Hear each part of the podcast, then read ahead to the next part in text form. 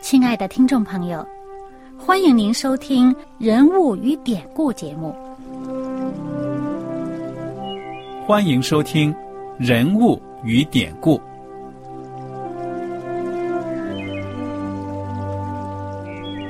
听众朋友们，当你读圣经的时候，不知道有没有过这样的想法？生活在几千年前的圣经人物。与我们这生活在二十一世纪的人有什么相关吗？那些古时候缔造了历史的伟人们，只是些令我们感叹而望尘莫及的对象吗？那些败坏了品德的小人和有负圣托的失败者，难道只是为了让我们嗤之以鼻吗？在这个人物与典故的节目里。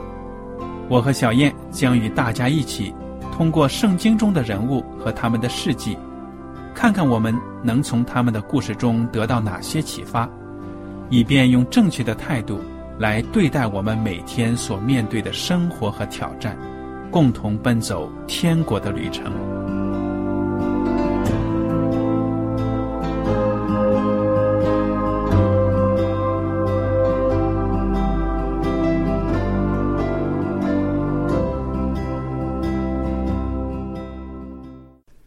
听众朋友们，你们好，我是艾德，我是小燕，大家好，很高兴呢，又能跟您坐在一起来研究圣经当中的人物和典故。我们现在学习的是呢《出埃及记》，讲到摩西呢蒙上帝的呼召，要到埃及，把在那里受苦的以色列民众呢从埃及带出来。那么，我想在今天的节目开始之前呢，请小燕。把我们前面所讲的内容呢，简单的归纳一下。嗯，那么我们呃在之前的节目当中呢，曾经讲过，呃，当初上帝呼召亚伯拉罕呃到迦南地，那么上帝带领他呢，刚到迦南地不久的时候呢，上帝就曾经向他预言说，呃，他和他的子孙呢，就是。嗯，在迦南地，将来呢，他的子孙呢会离开迦南地，到一个寄居的地方。那么在那个地方呢，呃，会住呃一段时间，呃，有几百年了。那么在那段时间里面呢，呃，寄居的地方的那些人呢，会压迫他们，而到最终到他们第四代的时候。上帝应许他们说，在他第四代的时候呢，上帝会领他们从那个寄居的地方出来，领他们重新回到迦南地，而且是带着丰丰富富的财产出来的。那么，呃，我们在这个，嗯。这段时间所讲的这个经文，主要都是在创世纪和这个出埃及记开头的地方。那么现在呢，我们就看一看，在圣经起这个使徒行传的第七章呢，上帝就借着呃这个耶稣的门徒斯提凡，呃，在斯提凡的这个讲道当中呢，讲述了这个简单的有一个总数。我们从这个。十七节，也就《使徒行传》第七章的第十七节，看一看，这上面讲到，及至上帝应许亚伯拉罕的日期将到，以色列民在埃及兴盛众多，直到有不晓得约瑟的新王兴起，他用诡计待我们的宗族，苦害我们的祖宗，叫他们丢弃婴孩，使婴孩不能存活。那时摩西生下来。俊美非凡，在他父亲家里抚养了三个月。他被丢弃的时候，法老的女儿拾了去，养为自己的儿子。摩西学了埃及人一切的学问，说话行事都有才能。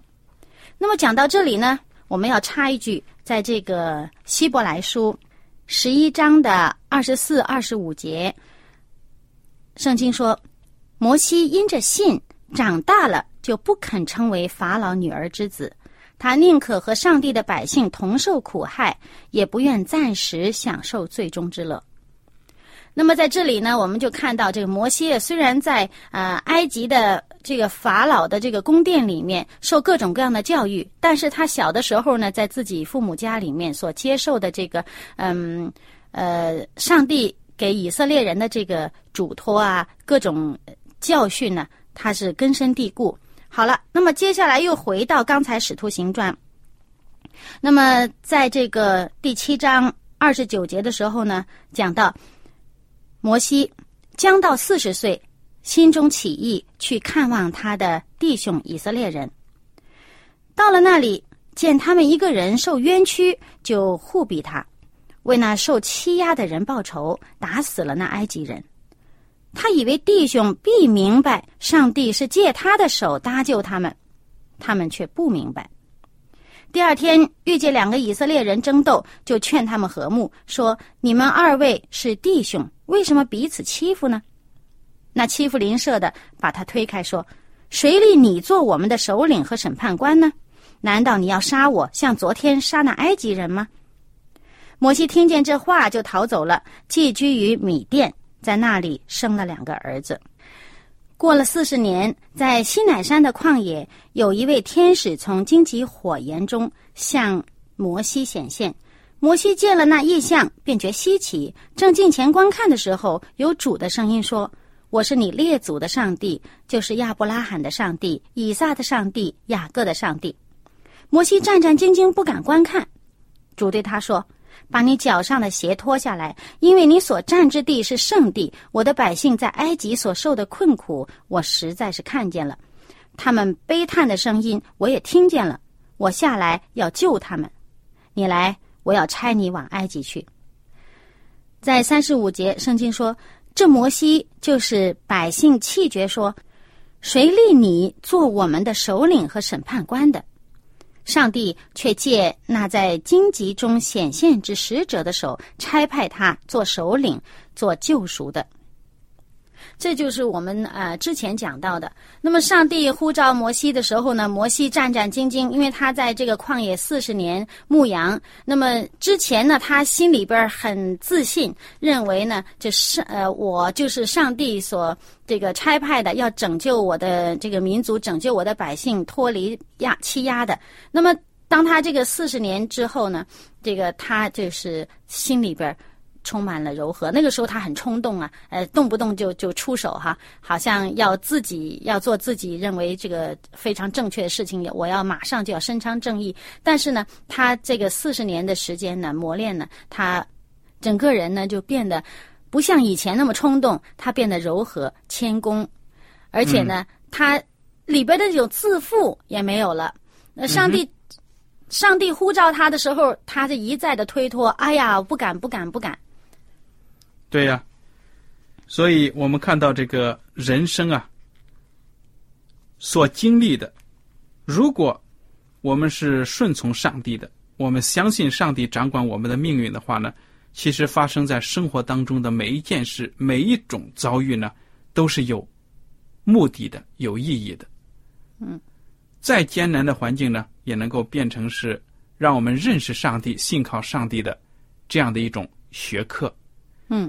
那么，谢谢小燕呢，把上一讲我们所学过的有关摩西的，他可以说是前半生的一些经历呢，讲了一下。那么现在我们来看看这个出埃及记第四章十八节开始了。那么，在这个摩西他最终他接受了上帝给他这个托付、给他这个重任的时候呢，他就回家先去呃禀告这个。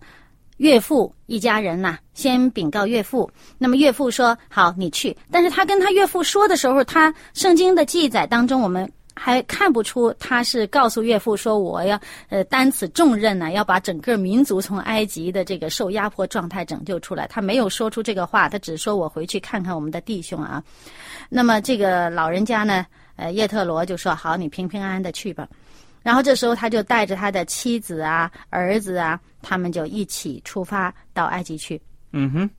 那么，在这个路上呢，就有一些特别的事情发生了。对呀，也是对摩西的一个教训，让我们看到呢，一个蒙上帝拣选的人，不顺服上帝，那么可以说呢，也会惹起上帝的不满的，对不对呀？嗯。对，上帝本来给他重任呢，呃，说让他去，他之前推脱说不敢，可能其中也有一个原因是害怕，因为他曾经在埃及闯了祸嘛。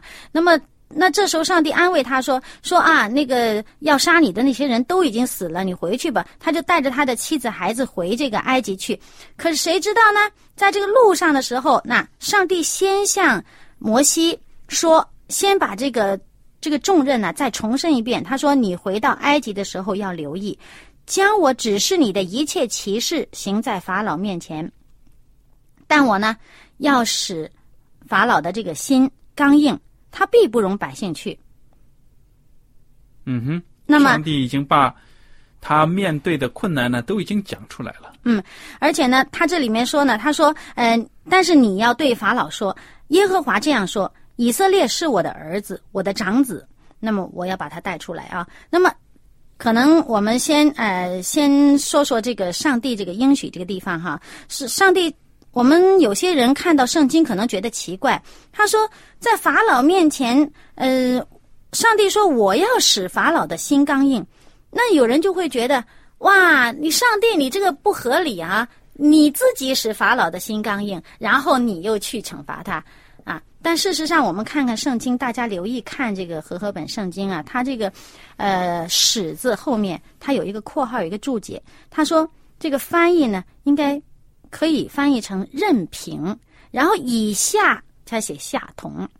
嗯，也就是说，以后经文凡是见到这个“使”字儿有这样的含义的这个“使”字儿的时候呢，都应该翻译成任凭，是同样的这个意思的。所以所以这个心刚硬呢是法老自己的选择，对但是上帝呢并不强迫要改变他的心。对，就是任凭他呃照着他自己心里想的去做。那么结果呢，就是造成呢这个是整个这个埃及呃就受到很严重的打击，就是在这个嗯以色列人的问题上。那么我们再看看这个摩西，他究竟在上帝委托他重任之后呢，他竟然也有对上帝呢可以说是不顺从的一个举动。嗯，不过我想呢，就是上帝在这时候，在他的出发的这个路上，向他重申这个重任啊，说我一定要把这些以色列人带出来。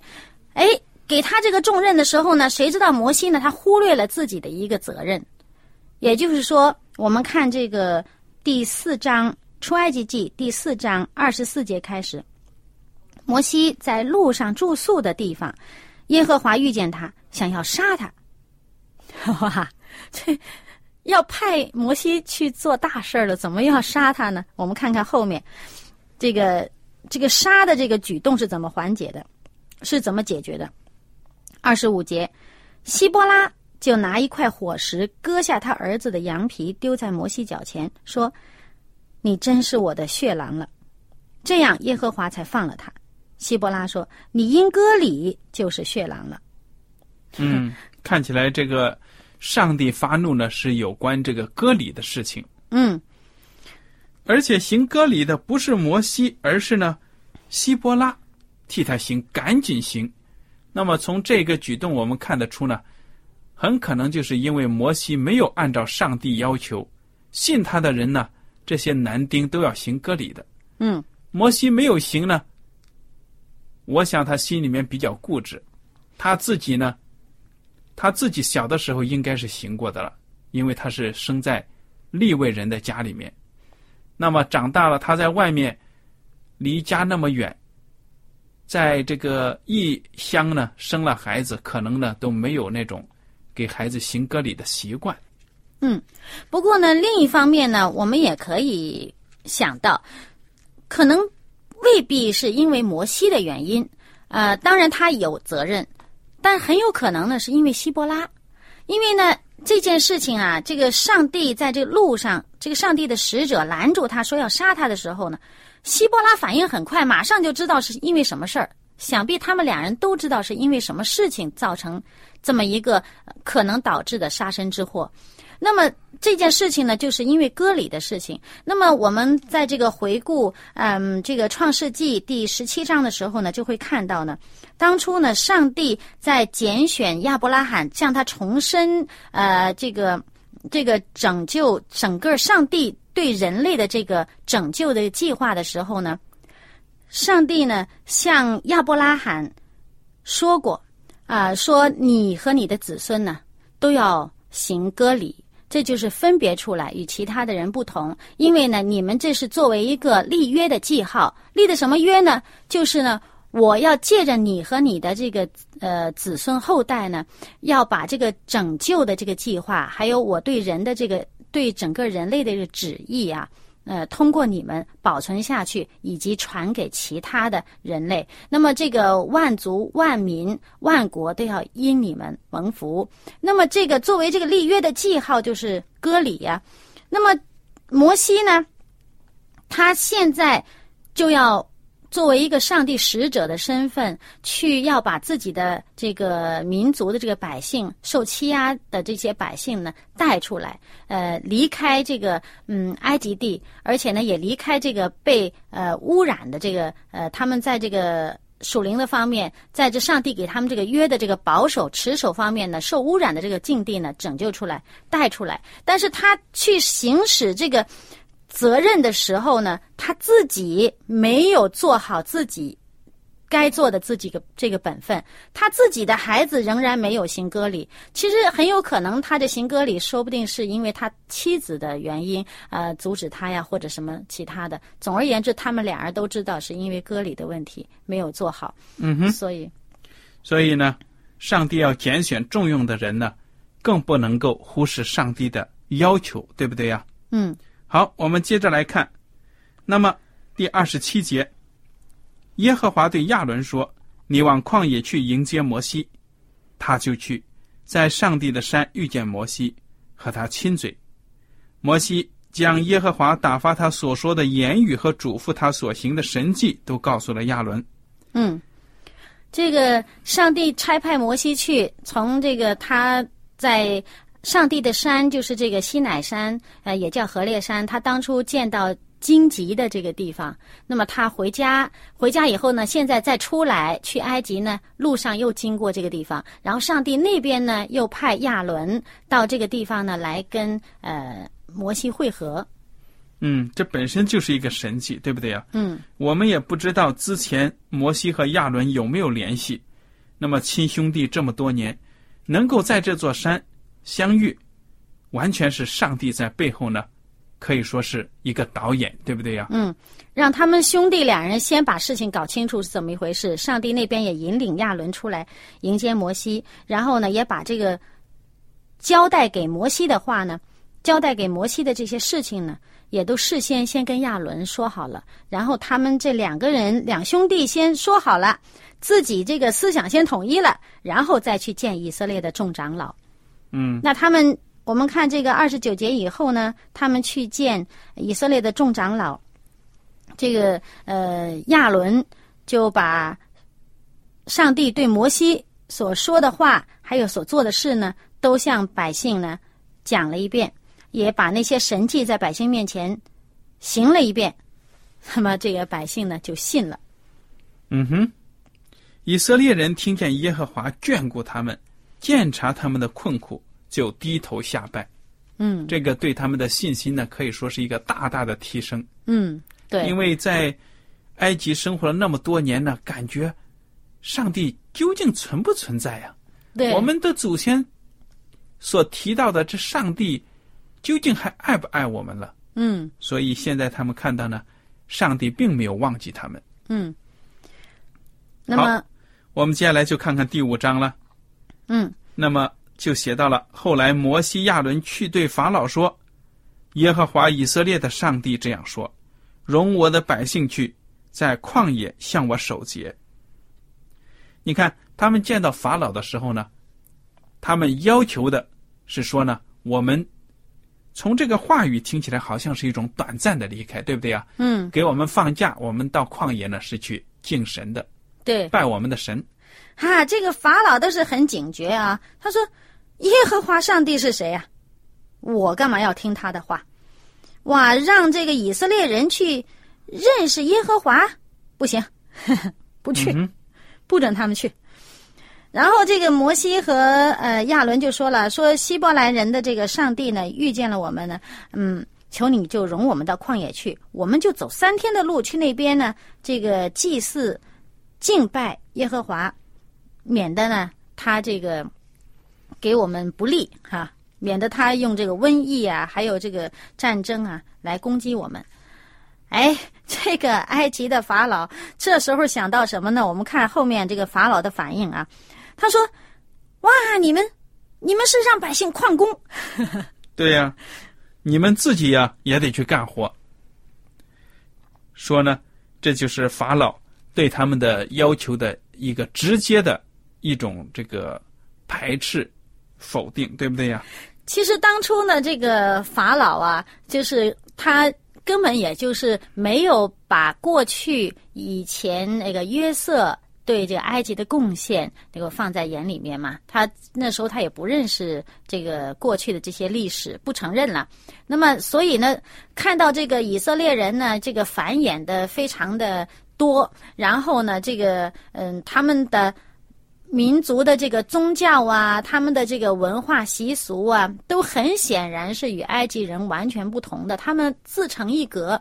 那时候他们之所以压迫呃以色列人，就是因为怕万一有什么战争或者有什么事情的时候呢，这些以色列人呢，就是嗯。